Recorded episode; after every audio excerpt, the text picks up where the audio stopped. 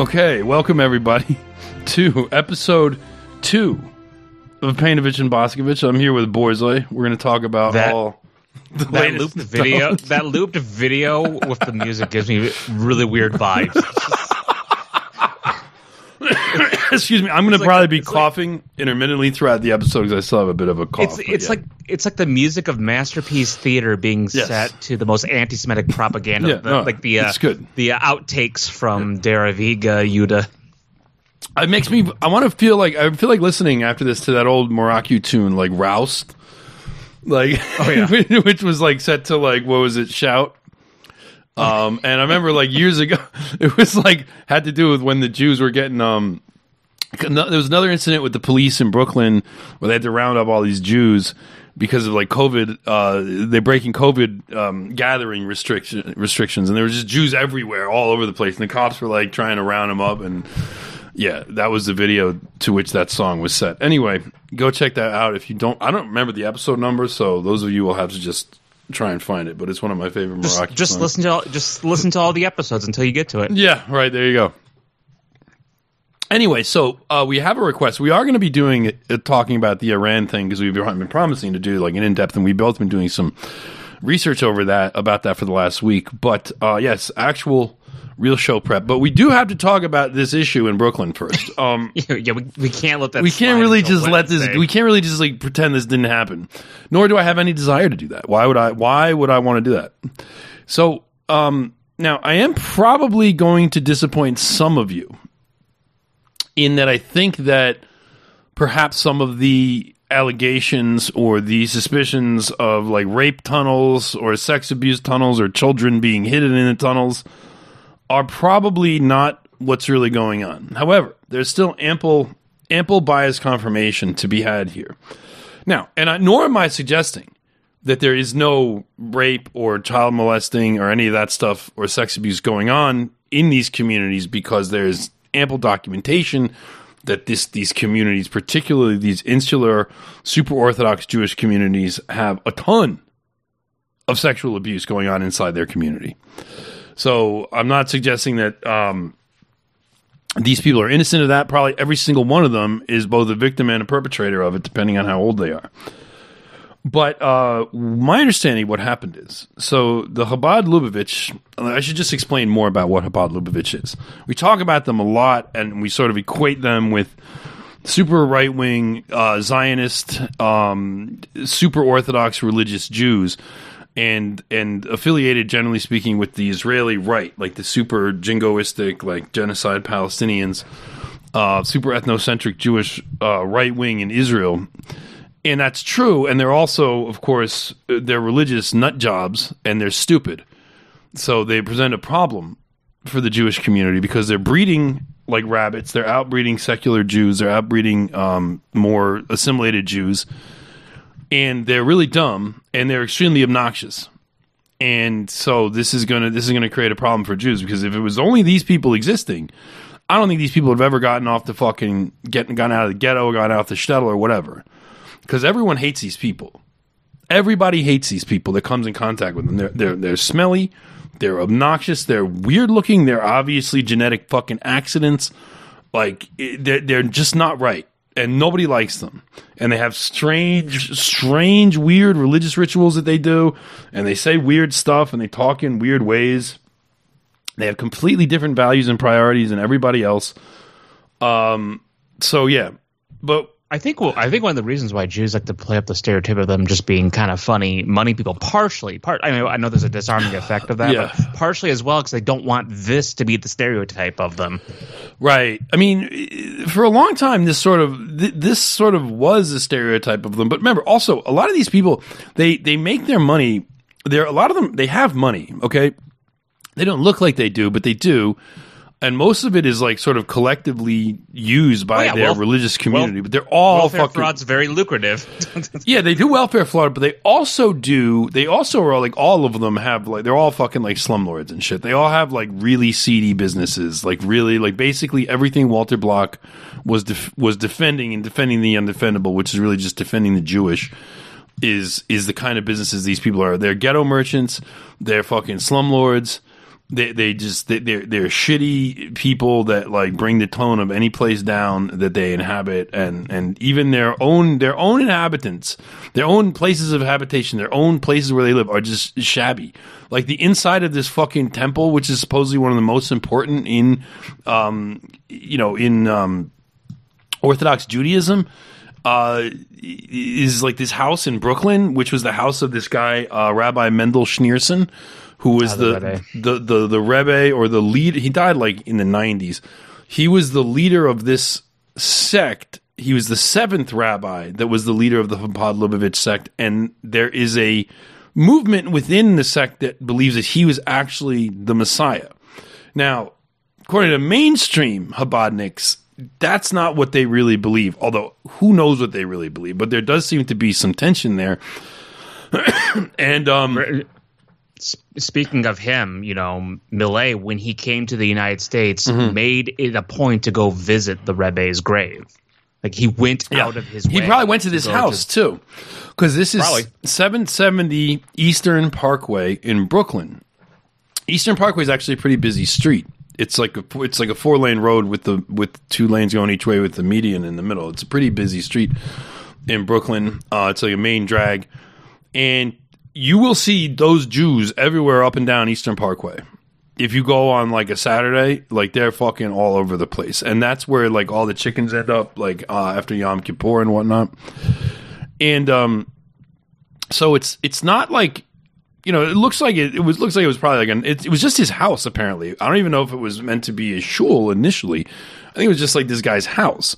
And It's like a pretty nice house, but it's not like anything crazy. But uh the issue here is, from my understanding, is that this was this rabbi's house, and now since he's dead, they've turned it into like kind of a, a temple slash shrine, and the basement of the house is a has been turned into a Jewish temple, and they've got they also own some adjacent properties to it, and they've been wanting to like expand it, but apparently there's some uh, battle between the Chabad Lubavitch, or maybe one segment of Chabad Lubavitch, and some other sect of Jews over the property, over what can be done with the property. So right next door is um, another thing they call like a mikvah, which I'm not sure what that is, but um, maybe you can look that up. It's like I think that's what it is. They're saying that it's like next to the out of use mikvah next That's, door. that's the ritual. Ba- that's the ritual bath. Okay, so basically, there's that. Yes, and that that was in a building that that is next door, which is also owned by Orthodox Jews. And the tunnel supposedly went from this temple in the basement to that structure, but apparently they were expanding it generally, and they were also digging under Eastern Parkway itself. And the reasoning is now I know that people saw dirty mattresses, some people say bloody mattresses, and other weird shit in this tunnel when the cops went in and they opened it up. Um, but from what I could gather from reading like Yeshiva Today and Yeshiva World and Crown Heights Today, today to try and figure out what's going on, some of these Jews that go there, and the ones that they're the ones that the Chabadniks themselves are accusing of doing this are from Israel. They're they're they're they're essentially coming from Israel to do a pilgrimage to this house in Brooklyn. That's sort of which is sort of interesting. So they're making Brooklyn like a new holy site for them. So prepare for like that to be, you know, eventually to have missile strikes and stuff like that going on in Brooklyn. Maybe not in our lifetimes, but eventually it might happen. Because essentially these people see all of us as Palestinians. Now apparently it's like a pilgrimage site, and this sect is rapidly growing. There's a lot of them, a lot of them in Israel, and there's a lot of them in America as well. And the temple there can't really accommodate very many people, so it gets really crowded. So they want to expand it, but they don't have permits to expand it because of legal battles and probably city codes. So they just went ahead and did it themselves. And um, apparently they tried to build one tunnel out to the next the building next door and they were building other ones out and they were just sitting in them and i'm betting it's not in anything that i've read but i'll bet you there's some kind of literalist religious textual interpretation here that tells these these religious freaks that like if i'm in a tunnel I'm actually still inside of like the Rebbe's shul, right? Like this tunnel is still part of it. So we can still be doing whatever Torah Talmud learning that we're going to do. Because one of the articles that was sort of in favor of these people that did this was saying like they went into the tunnel and started to like learn. And I was like, what they learn? Like they learned like I don't know. They're sitting there studying Talmud like in the tunnel. So um now the official Chabad Lubavitch the rabbi, he's got some Jewy name like Krinsky or something like that. Rabbi Krinsky, I think is his name. He came out and he said, "Yeah, this was vandalism done by um, by like a group of what they call uh. Now, Bokrim means uh, young man or student, and it's how they refer to uh, like yeshiva students that aren't married yet.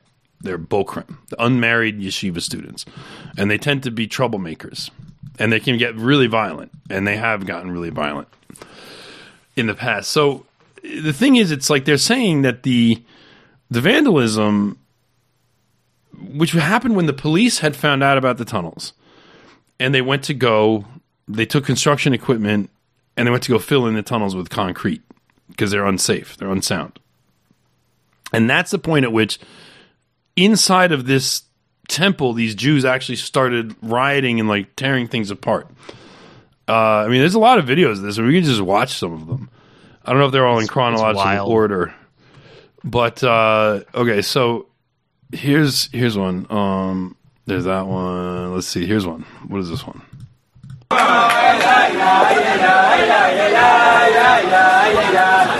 So now they ripped off the side, but you can see here's here's like the side paneling.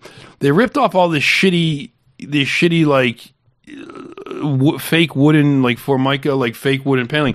But you can see how generally shabby, shabby this place is. Like even even without the wall being ripped off like that, it's, it's generally pretty. It's generally a pretty shabby place. So you can see the Jews are in there, and apparently you know, th- this is like they consider this their right because they feel like somehow their rights are being denied uh, by the. Um, so here it is when before when one Jew starts like just he starts to, he starts to like break off the the bits of um, siding there. But you can see like what a shabby place it is. Like it's not a ni- it's not like a nice surrounding, you know. Yeah, it's just ugly and like bootleg. What's up? I was just saying. I mean, you already brought up this point, but yeah, like what you're seeing with the way that they're acting in this, this is you. You see the exact same just congregation and behavior in the West Bank when they're tearing down oh, settlements or Yeah, doing yeah. something similar to that. Yeah. So they they feel like their rights are somehow being the reason they did it because people are like, why would they tear apart their own sanctuary, their own temple? Why would they do any of this? Well, they want to expand the space so they can have more of their people come and worship at the Rebbe's shrine or the Rebbe's temple. And uh, somehow they're being prevented from doing it. Something either by the city or by another group of Jews or both, most likely. And so they're just going ahead and doing it. And the the official explanation from the Chabad Lubavitch people was like this was a you know when the police came in that's when these people started tearing things down and and ripping down the walls when they heard that oh the, your tunnel is going to get filled in they didn't do anything about the tunnel being built to begin with. They're being dug out to begin with. Like the the official Chabad Lubavitch people like let that happen. They let these people do that. So there has to be some amount of cover story in involved here where they kind of want to like wash their hands of this but when it was going on before they got caught they seemed like they were okay with it. I don't know. I can't i really can't say. I have no idea really what goes on in this community. I'm i'm only guessing at all of this. Um but uh you know one thing is on this site yeshiva world there's a bunch of like funny comments from jews uh about this um, and they don't. Most of them are signaling disapproval of this. Also, but we do have to watch this. This is the most classic video that came out of this, right? This this Italian cop here is talking to these Jews. Um, I don't know. They, Because there was a guy wanted to go out. There was a guy wanted to go out. say I know Snoop. already. I want to clear the whole shoe line. Oh, shoot. Why is that? They, want to clear, they, they want to fix this tonight. They need the shoe cleared. And, to and to... Why? We need too expensive something. Not, it. uh, But not like this. not safe. He from Israel. We don't do that in America. So the cop says to the Jew, first of all, nice face, nice in between frames face on that cop there. Roman soldier ad- addressing a Jew in Jerusalem circa 70 CE. Or, I'm sorry, 80. Excuse me. So the cop says to the Jew, um, first of all, if you listen, this is what makes me think that their story is sort of what is sort of true because there's a whole website called Expand 770, and in all these local Crown Heights Jewish neighborhood blogs and newspapers, there's all this stuff about Expand 770. Now, 770 Eastern Parkway. So, in their own lingo, in their own Jewish dialect lingo, 770 just means that house, and it's like a holy site for them and uh, they, they talk about expanding it. And that Jew, that Jew from Israel, who has done nothing but talk to other Jews in his own little thing, his own little insular world, very weird Orthodox Jewish world, says to this Italian cop in New York City, "But clear it out. We need to be expanding it." And the cop's like, "That's not my fucking problem." right? You know, so it even says not like this, like you know, as if like you know, you just doing what you want. You're in Israel. I know you just do what the fuck you want there, but you can't do it here. Now, if only it were true, Mister Italian cop. Now, it's it's briefly true here because obviously in New York City, you're not just going to be able to dig under streets and violate building codes, and additionally, the the um, the conflict that they're having, the legal battle they're having, is with another sect of Jews, and so basically, in this situation, it's another one of these situations where the New York City authorities are intervening with these people to save them from their own retardation, frankly.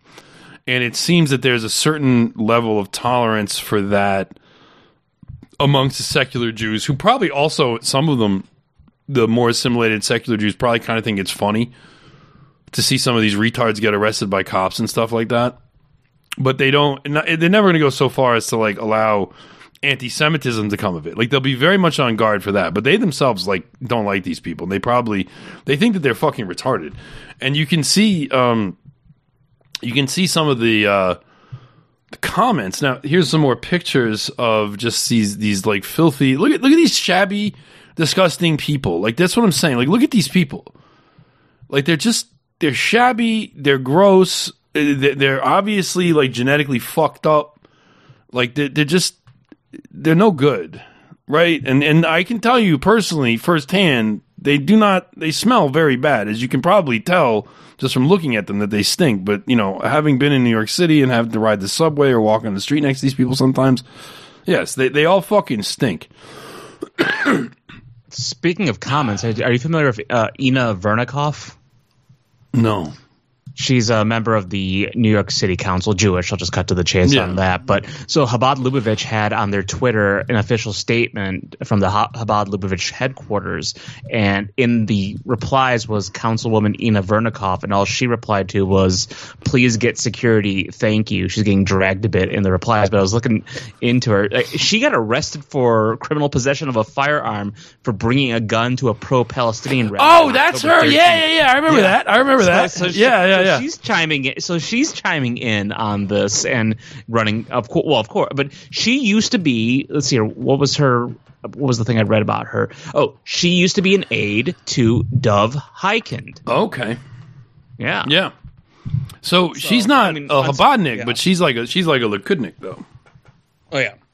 What? So what But did she like- say? Please bring security. like Yeah. So please get se- please get security. Thank you. So she's running cover, of course, like trying to get and also trying to protect these people, of course. I'm not sure I understand the context of that comment. Though, why does she want security? Like, All she she just uh, in response to Chabad Lubavitch, she's just saying, put, like, urging them get security because she knows how bad this looks. oh, I see. So make sure like you've got this whole thing secured. I get it. I get Yeah, it. I yeah. get it. I get it. I get it. Yeah, I see what you're saying. Right. So, um, was just funny seeing Dov Hikind's uh, a, a former aide chiming in Yeah. on this, a, a New York councilwoman at that. Dude, there's like some funny um, comments from these Jews, and this is like, so some. This guy says from Yaakov Do, he says, "What a chillul Hashem! Those arrested who are no U.S. citizens or permanent residents should be deported. There is no justification for what happened." And this this guy says they need they need jobs. Batala leads to boredom, which leads to sin. This is the best illustration of that I've seen in a while. Do a chesed, cut the handouts and give them work. so they're using all the there's all these fucking Yiddish and fucking Hebrew words mixed in with these comments. Is really they talking about shit that I don't know what it is. It's very funny. Pretending Um, they're policing their community. Yeah. Well, I, on some level, like they do tend to they, they inside their own conversations, they're like sharply critical of one another, and they use all kinds of insults and name calling. But it says I have never been there and don't understand. Could someone explain what connecting a base a beis midrash to a mikvah is supposed to accomplish? Uh, I mean, I can make some. Uh, uh, why somebody would want to be connected to a mikvah? I can make some. some right. Well, you could speculations on that. speculate that. they want to do it for like sexual rape reasons or something like that. But the thing is that it actually doesn't really make sense because there are also religious fanatics who who would consider like women unclean and not supposed to be going into that men's only like sanctuary. So why would they do it, right? Now, um, so I think I think it's it's more likely that they're just like, yeah, we were just gonna make our our temple bigger. It's like on our own. But I think that's what's legitimately going on. Never mind the public uh, streets. Never mind other people's property. Never mind whatever. Um. oh, dude, dude. This Jersey Jew says, "I'm sorry, but it's about time they had a Shimon Kalfus moment. They need someone to go and claim he had a dream from the Rebbe, and the Rebbe said, since we really believe in the second coming, we are no longer Jews, and we don't have to do any of the mitzvahs. They should probably find themselves something in Uganda." And then he says, like, I hope Shul Shim around the world prepare accordingly for the crowds this Shabbos. Every Chabad house will be bursting at the seams. What Yid wouldn't want to be part of such wonderful, classy, beautiful group of Jews? This is from Kavolt. So they call each other Yids. Also, by the way, like the the they each group calls the other group Yids. In other words, saying the other group, the other type is the embarrassment on the Jews. And it says, why I uh, always laugh laugh when people when people say like uh, about, talk about Jews becoming race aware. It's like they're the most race aware people on the planet Earth. They're the right, most right, right. No, that's why. That's why the the narratives we've seen, yes, like the Spencer Quinn and some of the other things that they're becoming, they're uh, starting to understand. No, no, no. Jews base everything on the principle of race.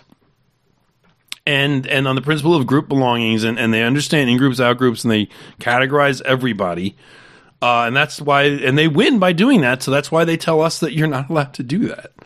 I mean, that's that's one of the biggest sources of their power is that they operate consistently and completely and totally on the basis of race.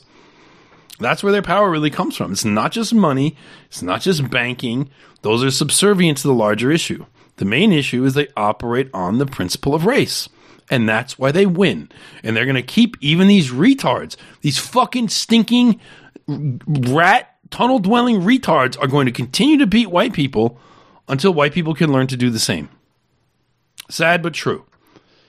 But uh, so listen, this guy starts defending it. Important to remember, they are not trying to be vandals. They have a just cause. Expand 770. Like usual, Bakurim have interesting ways of fighting for just causes. I'm not saying they are doing the right thing. However, it would be nice to see the same furor and anger on those refusing to let 770 expand. Why is there only an outrage when some 18 to 20 year olds do stupid things, but no outrage when grown adults are not letting 770 expand, contrary to the Rebbe's clear directive? Have you been in 77 during Tishrei?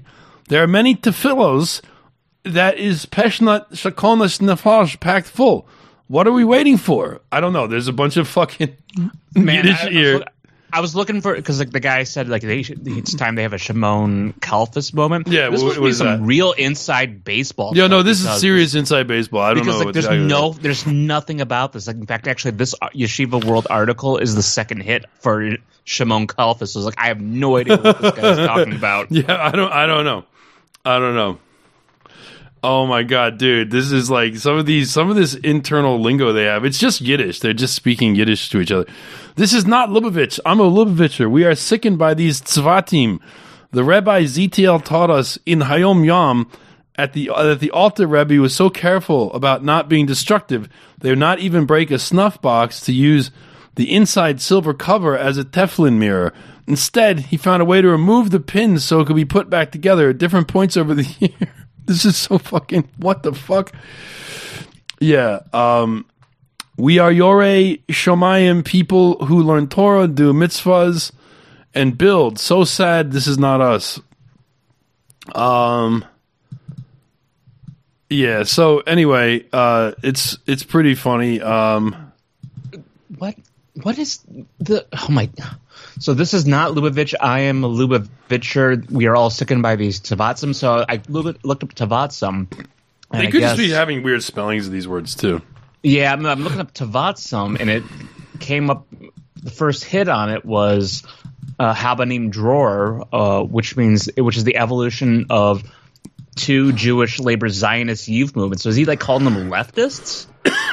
Oh my god, dude, dude, dude, dude. He might be. He might be. Listen to this. Listen to this. This is this is from. Kidding me? Who should speak up? Rabbonim? Das Torah? Since when were Chabad people mechunak to listen to anyone? After the Rebbe's Patira, some Yukol decided to look into the Igros for guidance, and that became the new religion. Yes, even you normal Lubavitchers subscribe to that. I feel bad for your you normal non Meshachista guys. Be honest. Nothing happens in a vacuum. You reap what you sow. So what he's talking about is the split within the Lubavitcher sect between the people that think Mendel Schneerson was literally the Messiah and those that don't. However, I have a feeling that most of them think that, but they have a PR like front that they really don't. Um, and if you've ever been in New York and you've seen they have they used to have vans that would drive around when I was a kid. And last time I was in New York, I even saw um, a, a sign that's it says like Moshiach is coming or Moshiach is here, and it's got a picture of Mendel Schneerson. And and last time I was in New York City, I saw one of these like propped up on a behind like a walk or don't walk signal on a street corner. And there was another article in one of these yeshiva sites about the Jews doing that, and it shows pictures of them like going and putting those signs up. And they said he, this guy, this one Jew said he had like six thousand left, and he was just going to go do it. And he said anybody who wants to help, like come by and get some and go put them around. I'm like, but who are they going to be for? Like your sect actually, your sect reproduces by having children. Not you don't like. I don't know if they recruit. Maybe they do recruit. I don't know. I have no idea. They do. They well, they do a lot of education stuff and trying to convince Jews to get in touch with their like the so-called assimilated Jews to get them in touch with their heritage. So It they doesn't to do, work, like, though. Some, yeah, they try to do some kind of outreach and some kind of uh, Zionism is a much more has a much stronger pull on them than than that Yeah. shit does. Yeah, no, I I mean I knew Jews, and I used to be when I lived in New York City. There would be times when you'd see these people walking around like um trying to recruit you. Like they'd just go up to anybody like, "Are you Jewish? You you Jewish? You Jewish?" And if you say no, they just move right on, not interested. But there are some people they could tell are Jewish. Like if they see someone with like a big Jufro and a big schnoz, they won't leave them alone. They're like, no, you're Jewish. Like, don't lie. But um, but they get annoyed by that. So you know, I don't know. I have no idea. But I can't imagine that some like rich, liberal, you know, assimilated secular Jew who's got like actually lives in like nice surroundings and has a lot of money has any interest in going and living this shabby, dingy existence with these smelly weirdos. You know. And we've talked about how that's sort of part of their their paranoia is that they're worried that they'll have to go back and live on the shtetl with these people or like these people because much of what Yep. these people do, these are people who effectively in their minds never escape the shtetl. So if you ever wondered what those old Jewish, um, because because even the way they dress, it's not like they dress like that in biblical times. That's how they dressed in like the 18th century or the 19th Yeah, that's century. exactly when it started. Yeah, 18th century. That's exactly when it started. Right. So they they just sort of froze themselves in time then, right around the time when they were emancipated. Also, this messianic uh, Jewish uh, religion of called ultra orthodox. There was no such thing as that really before. Of this sort of ultra orthodox Judaism, it's relatively new. Um, it, it it seems to be a lot of people think they must be carrying on some ancient tradition. They're not. It's relatively new. But Part yeah. of the reason why why the American Jews have that perspective, like have that kind of weird feeling that towards these people is because it used to be that the powerful Jews in the United States from the start were Sephardic ones, and they looked down, and the Ashkenazi were all stereotyped of being like this. Yeah, well, they were at first, yeah. yeah, and you if you read like the anti-Jewish stuff that was in the late 19th century, it's those were all Ashkenazim, and even Sephardic would talk about this aspect. So the that's why like a lot of the, since the Ashkenazi Jews are the ones that are in power now, they're the ones that are so-called assimilated to the society. They are very uncomfortable with these people because it's a reminder of like that's what you came from, and if uh, if we win, that's where you're going back to. Okay. Oh, here's some guy. Okay, so this guy has some background for us. Let's let's this, this comment says background. There were plans to expand 770 in the late 80s. They started expanding in 5749. That's the Jewish calendar. And when the Rebbe got sick in 5752, it stopped due to the greater focus on the Rebbe's health. For many years, some wanted to continue the plan, but the ownership of 77 Agudas Chasidei Chabad does not want it. To look to the look at the good of it, to look what Hasidim do to fulfill what they think is the will of the Rebbe. We can learn from them, just like Reb Zusha learned seven things from a thief. Rabbi Zusha once said, I learned seven things from the thief. One, what he does, he keeps to himself. Two, he is willing to take risks to attain his goal. Three, he does not distinguish between major and minor things, but take but takes equally exacting care of each and every detail. Four, he invests great effort in what he does. Five, he is swift. Six, he is opt, always optimistic. Seven, if at first he fails, he is back time and again for another try. That's actually a pretty good. That basically describes like I like how it's like I learned this from a thief. I like I like how like this this is something that Jew like Jews take inspiration of these qualities of perseverance from like thieving. Is like the Well, inspiration. Well, what's also interesting as well is because like it, they always stress when they're trying to get Christians to do whatever they want them to do, hmm. they try to stress like, well, no, we share the same God, we share the same religion. But Jews, like especially these really super religious ones, have all these stories that have that are nowhere in. You don't know any of them. You don't know who the fuck Yeah. Rabbi Zusha is. Like they, Yeah. that's what their whole Talmud is the history of the disputations and sayings of these rabbis going back a thousand years. And you don't know what they are. You've never heard these stories, but this is like their cultural vocabulary. They they know it now. A lot again, assimilated Jews, secular Jews, whatever you want to call them, libtard Jews, optics kikes, whatever you want to call them, the ones that pretend to be white. Um, uh, they don't know this stuff either necessarily. They might be a little bit more familiar with it, but they don't necessarily know this. But these people, like they'll they'll just swap these. This is all they read. They have they don't have any other reference points in their life other than this stuff. It's all they ever. It's all they know, and all they read, and all they talk about amongst themselves. I can I can't actually imagine how shitty it would be to to be one of And, these. and even when they know, and even when they do reference stories from the Old Testament, it's always through the lens of the commentary on the Old Testament, of those commentaries of what Rabbi so and so said about this Old Testament figure or this other interpretation of it. Things that are completely outside of any scope of a, of somebody of a Christian who knows their Bible. So here we go. For a period of time during COVID, 770 was closed. Some Israeli Meshichist uh, those that means again that means the messianic ones, the one who think that the Rebbe Mendel Schneerson was the second was the first coming of the Messiah, not the second, the first coming. Decided to gain access by digging a tunnel from a property at the rear of 77 770 that used to house a mikvah. This tunnel, which dug through the foundation of 770, was recently discovered, and engineers were called to work on fixing the structural damage today. A cement truck came to pour new concrete. That led to the uncivilized slash inhumane destruction of a shul beis midrash mere feet from an Aron Kodesh. The reason nothing has been done by Chabad leadership all these years is because unfortunately there is an ongoing court case for decades now trying to re-establish control over 770. There have been countless number of appeals made by Meshichist proxies to hold up the ruling, which has already determined over and over again the control of the property belongs to the civilized leadership of Chabad. So I guess that's what this is. Oh, oh, here we go. Here we go. Here we go. Here we go. Here we go. This is great. I am not Lubavitch, and I'm as shocked as anyone to see these videos. But honestly, what is accomplished by posting an article about it for everyone to see? I'm sure the whole Crown Heights is aware of what transpired, but why do Jews around the world need to see this? I can't imagine anyone will come away from this feeling anything but negativity towards their fellow Jews. Not to mention what the Goyim are thinking.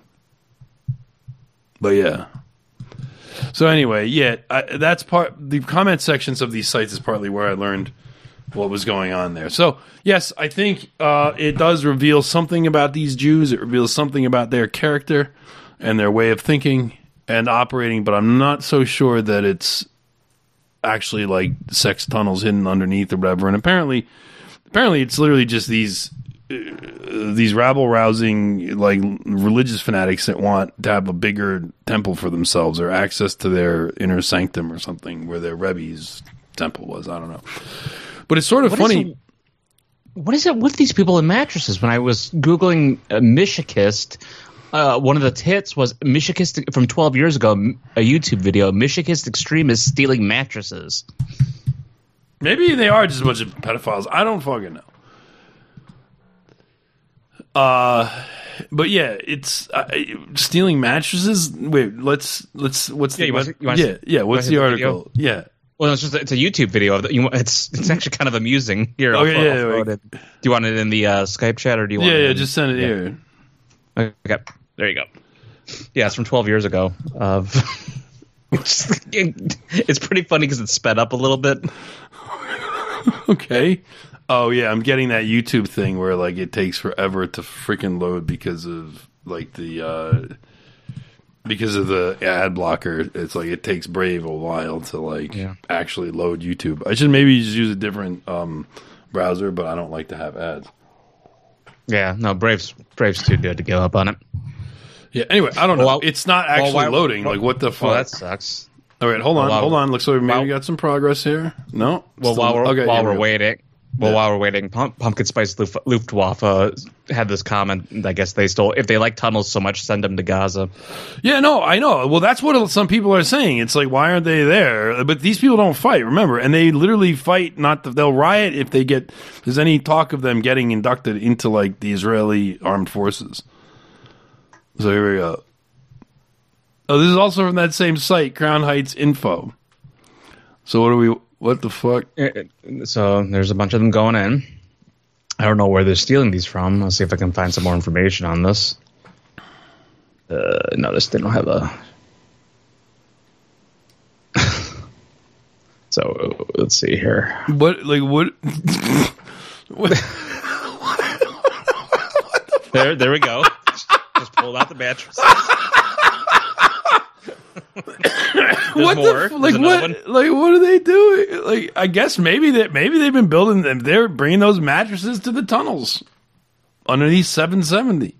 Like I said, I understand why people are speculating why there's mattresses under there. I got questions myself. Yeah, no, I I get it. I understand it. Um, although honestly, again, I don't want to be like running cover, but they're probably there for them to like sit on because they're in like a concrete fucking tunnel. Although, look, again, I get it, like rape tunnels and stuff. Sure, maybe, but who knows? I mean, the Jews accused Hamas of that, right? Yeah. Well, I mean, like I said, like I don't, I'm not going to say that's what it is, but I got questions I want to ask. Yeah, like to ask I, them. I, I, I, I guess I, I guess like it's reasonable to. Dude, this will keep going. What the fuck?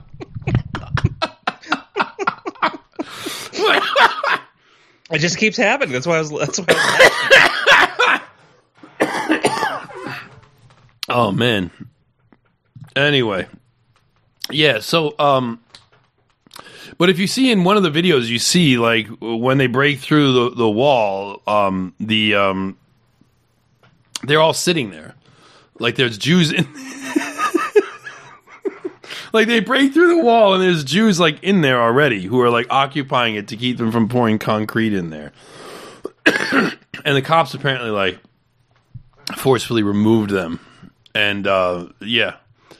So I don't know. I, I would imagine that the so-called like civilized leadership of Chabad is playing a bit of a of a fast and loose game here with um PR game here with with like what's going on, right? Like there probably is much more widespread approval of and belief in the same kinds of stuff that these these people do than um than they let on publicly. Oh, uh, Rolling Stone's running cover. They get they have this tagged under Jewish Pizzagate. Twitter explodes with anti-Semitic misinfo after secret tunnels found under NYC synagogue. Right. Well, look, I understand why people, particularly when they see the mattresses and like the stains on the mattresses, they're like, all right, what's going on? And look, as we've said, and as we covered on Tedious, that thing where that young Jew was like complaining about that, like, you know, every, like, basically everyone in that community is like raped. And they had um, they had all those rabbis and such come up and talk about oh we need to have a better system for reporting and responding to sexual abuse within our community. Typically, they admitted like typically allegations of sexual abuse are responded to by like retaliating against the reporter of the abuse and like nothing ever happens to the men doing it. It's like right because that's actually how your community operates and it's been operating like that for thousands of years. Like that's just what you do. That's why you people are all so fucked up. I need to read this paragraph from this Rolling Stone article. Yes, do it. Mike Rothschild, the author of the book Jewish Space Lasers, The Rothschilds and 200 Years of Conspiracy Theories, no relation to the famous family, I doubt says the ons- I know, says the onslaught of anti-Semitic conspiracy theories about the tunnels was particularly concerning in light of a dramatic spike in misinformation on X since its acquisition 2022 acquisition by Elon Musk, which resulted in the gutting of its trust and safety team. If there are two things that modern conspiracy theories obsess over, it's Jewish people and secret tunnels. Rothschild tells Rolling Stone. So Hey, look, Jewish- Jews, you're the ones, from what I can tell, obsessing over secret tunnels. You're the ones that are painting conspiracy theories about bad stuff going on in tunnels. Right? So the turnabout is fair play, I suppose. Yeah, I mean, 2023 became the year of the tunnel. I've heard so much about Right. tunnels recently. Well- so ob- oh, go ahead. Speaking of that, did you hear that six Jews got blasted in a tunnel today or yesterday? Oh, jeez. No, I, I missed. That. Yeah, no, six Yeah. six Jewish, six Israeli um, combat engineers or construction engineers, like sappers, essentially demolition crew, uh, blew themselves up trying to dis- demolish the Hamas tunnel today or yesterday. Oh, they blew themselves up. They blew themselves up. Yeah, they killed. They blew themselves up. Yeah, sad. You kind of were rooting for Hamas to have gotten those kills on their on their uh, on their sheet, but no, they they said about like uh, that would make it. Before that, it was like twenty nine friendly fire or accident kills. So that's a total of thirty five dead Jews in the war related to. Uh, that's admitted to being related to friendly fire or accidents. Oh So- yeah, I see it right here from the Times of Israel. Shell activated detonating cord that led to a tunnel being rigged up of explosions, explosives setting off early explosion. So it seems that their own shelling set off the explosives that they were rigging before they had cleared Yeah. out of the tunnel because they just can't stop. Because again, same thing. They just can't stop themselves. They have to keep. You'd think like, hey, look, we're we're we're we're wiring this tunnel with explosives so we can cave it in. Maybe we don't shell this area. And they're like, no, we're just gonna. Just gonna keep shelling, you know. Like, what we do. We just keep blowing things up and just wanton destruction. Half an hour before the detonation was supposed to be carried out, a tank stationed near the detonating cord fired shells at a nearby building after identifying suspicious movement. That's because they're a bunch of fucking pussies. They immediately shoot to just blow something up before even figuring out what's going on. Yeah. According to the probe, one of the shells hit an electricity pole, and the blast somehow activated the detonating cord. Detonating cord. They also could just be lying and Hamas just fucking got them. You never know, you know. But I don't know mean, why like, you. I'm, I'm a little bit. I- I'm a little bit suspicious of like, oh, it hit an electrical pole and it just set off the detonating cord. Okay. Well, look, I don't know. I actually don't know much about how you detonate bombs and stuff. In fact, I don't know anything about it. But I imagine all they would need was something to send charge through that cord, and that like sets off the detonator. I don't know. In the in the in old movies, you know how they like wire it up, and then they have that thing where they just they send like a just to generate like some static electricity that then shoots through the wire and sets the bombs off. I don't know. I don't know if that's real, but it's it seems to be a consistent thing in old movies where they blow shit up, where they have one of these things to like, oh, do it. But anyway, The blast occurred close to where officers were leading reporters, including this writer, on a tour of a Hamas rocket manufacturing plant. Yes, I saw all of this. There, there, there's a there was a uh, warehouse that they were saying this is where Hamas manufactured rocket. I mean, it could be true because, I mean, it's one thing to say like, um, you know, the the shit about the the tunnels under the hospital is definitely fake, but Hamas has weapons and they manufacture weapons, so they must be manufacturing them someplace. So if there's some warehouse in Gaza that they're like, yeah, this is where they were making them, that doesn't inherently sound like some bullshit. Like it could very well be true. Who knows? They must make them someplace because they have them. So, um, so yeah. Uh, in other, I don't know. Did, do you think we're done with this Chabadnik thing? I have to. Like, yeah, I mean, it's it's still kind of a developing story. Hopefully, there's going to be more information for you guys to cover tomorrow. But it's, uh, you know, at this point, we'd just be speculating. I think on what exactly was going on there. Yeah, I actually think it's probably pretty close to the story I, I've given, but um, who knows? Um, who knows? Uh, it could be it could be just like rape tunnels. You know, I have no idea. But I know I do know these people have all kinds of like weird shit internal to their communities and like weirdly stupid crap that goes on and like dumb shit they believe. So I don't know. Oh, let me read this uh, Um, last part from Mike Rothschild. Yeah. Uh, so obviously, Jewish people digging secret tunnels is going to set off alarms for people, even if the purpose of the tunnels turns out to be completely anodyne. The damage these theories do isn't limited to the Chabad community, though. It casts all Jewish people as shifty, secretive, and clannish, doing strange things under cover of darkness for unknown purposes. Yeah, like well, stealing Mike, a bunch of mattresses, right? Mm. well, Mike, after reading all those comments on Yeshiva World, it is it is I do find this to be very weird, shifty, secretive, clannish, and weird. Yeah, no, no, I know. When you read what they say amongst themselves, it's clear that that's legitimately what is going on. Um, so there's another uh, article on this Yeshiva World site where they're really angry that Biden is turning on Israel. So that's the other thing with these people; they they don't understand that Biden uh, basically at a press conference, um, he had to deal with a heckler. Um, and so he he basically said to them, uh, Oh, did that did that heckler have a veto? Does he have veto power? "No, yeah, no veto." Well, here's a video. It's actually on the site, and and it's it's fairly self-explanatory. Once you understand that Biden is actually playing an optics game, which these kikes don't understand, or they they pretend not to understand on purpose. darkness. You should honor the lives lost and call for a ceasefire in Palestine. Ceasefire! Ceasefire! That's all right. That's all. That's all right. That's all right.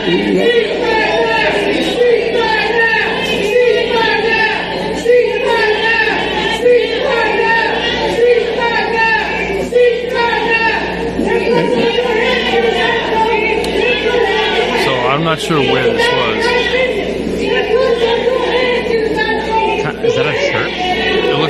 looks like a church. Yeah. Is he at a? Is he? So what is he? What is he? Where is he speaking? I'll find out.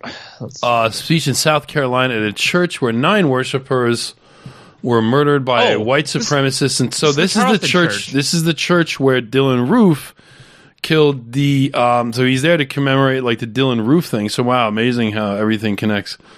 So he's there for the, the Dylann Roof thing, and um, some of the people started. I guess they're saying like, if you really care about like the lives of these niggers that that were lost in this church, then you'd call for a ceasefire in Gaza, and they started the chant, and they're being escorted out by security. And so Biden then does. Well, let's hear what he said.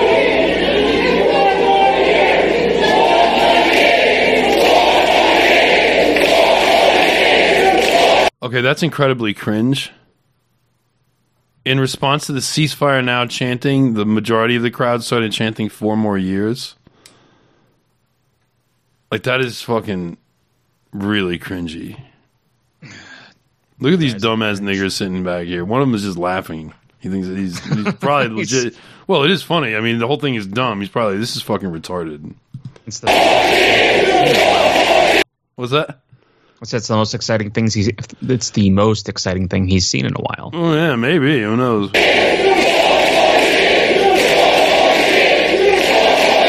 Wow, this dude is just like he's gonna do a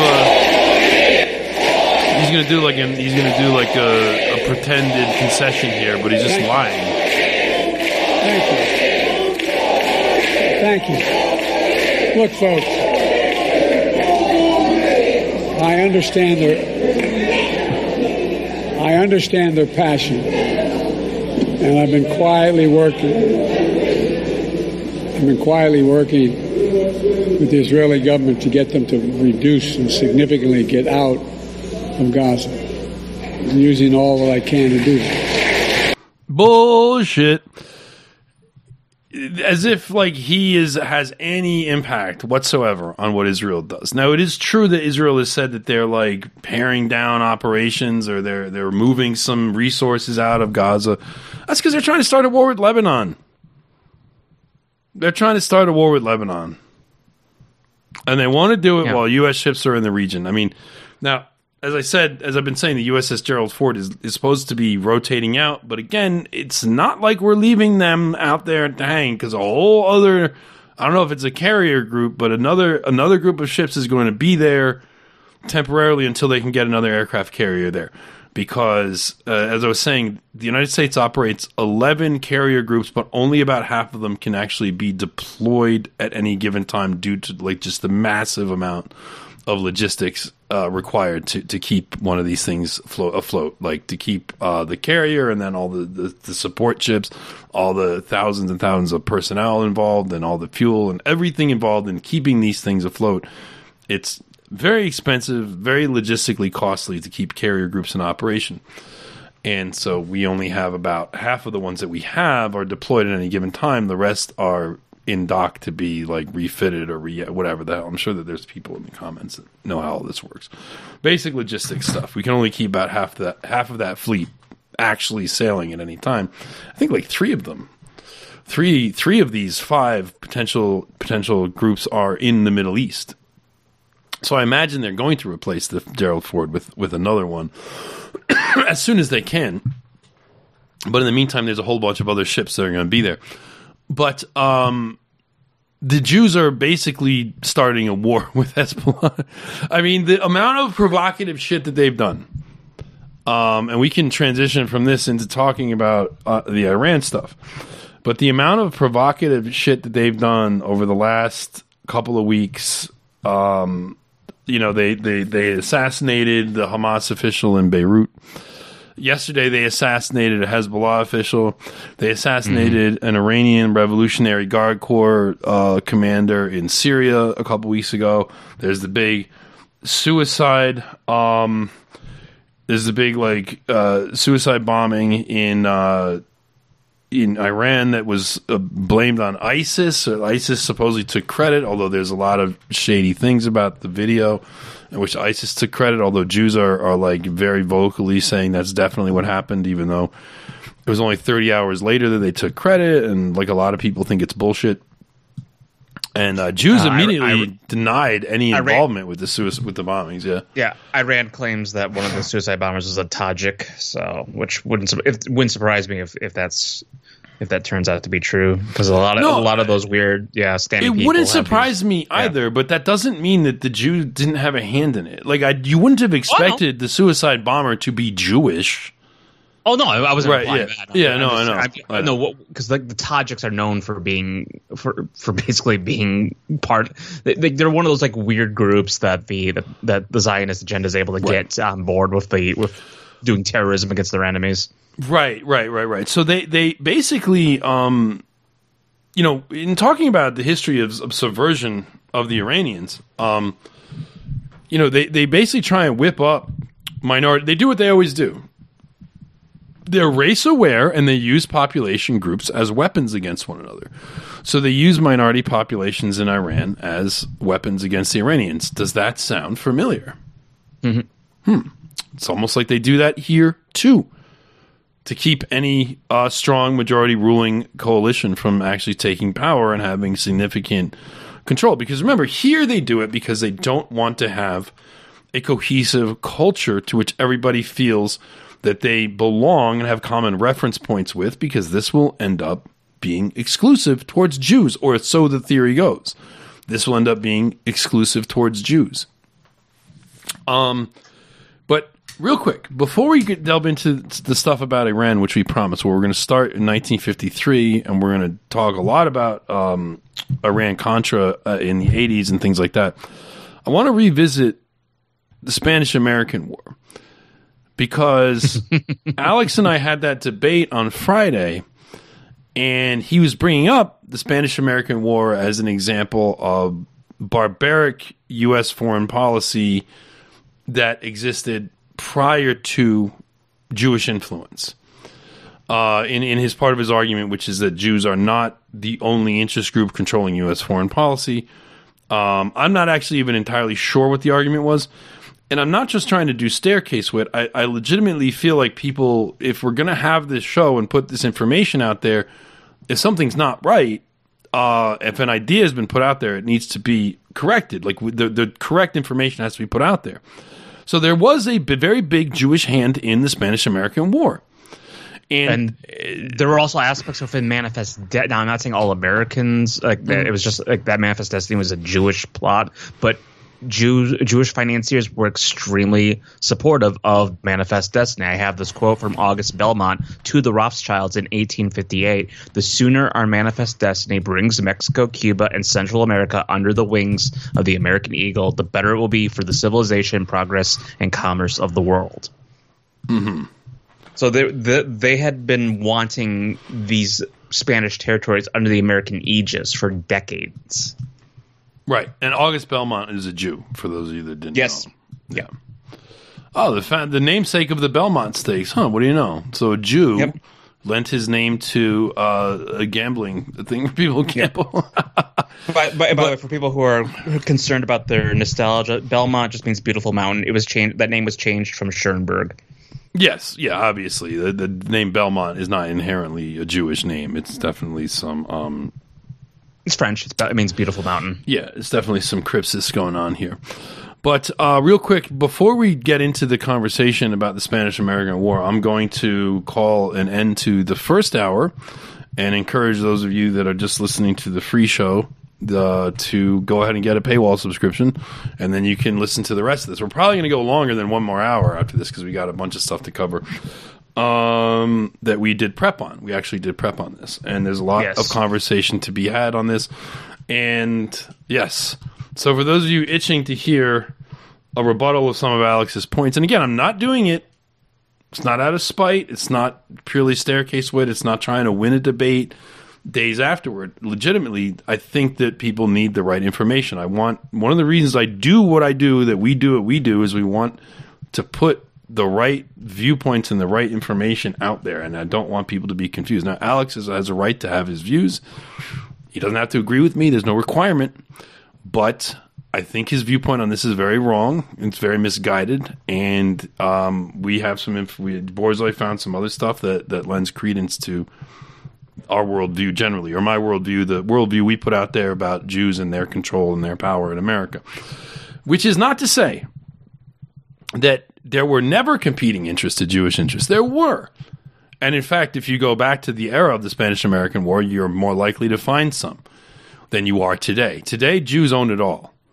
But there was never a point where there was no Jewish influence, is my point. And they were always very powerful.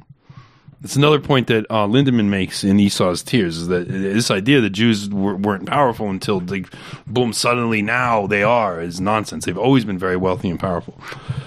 So, yeah. So I'm going to take a break here. And when we come back, we'll talk about the Spanish American War, and then we'll talk about the Iranian Revolution, and we'll talk about the Iran Contra affair. And we'll be back in a minute.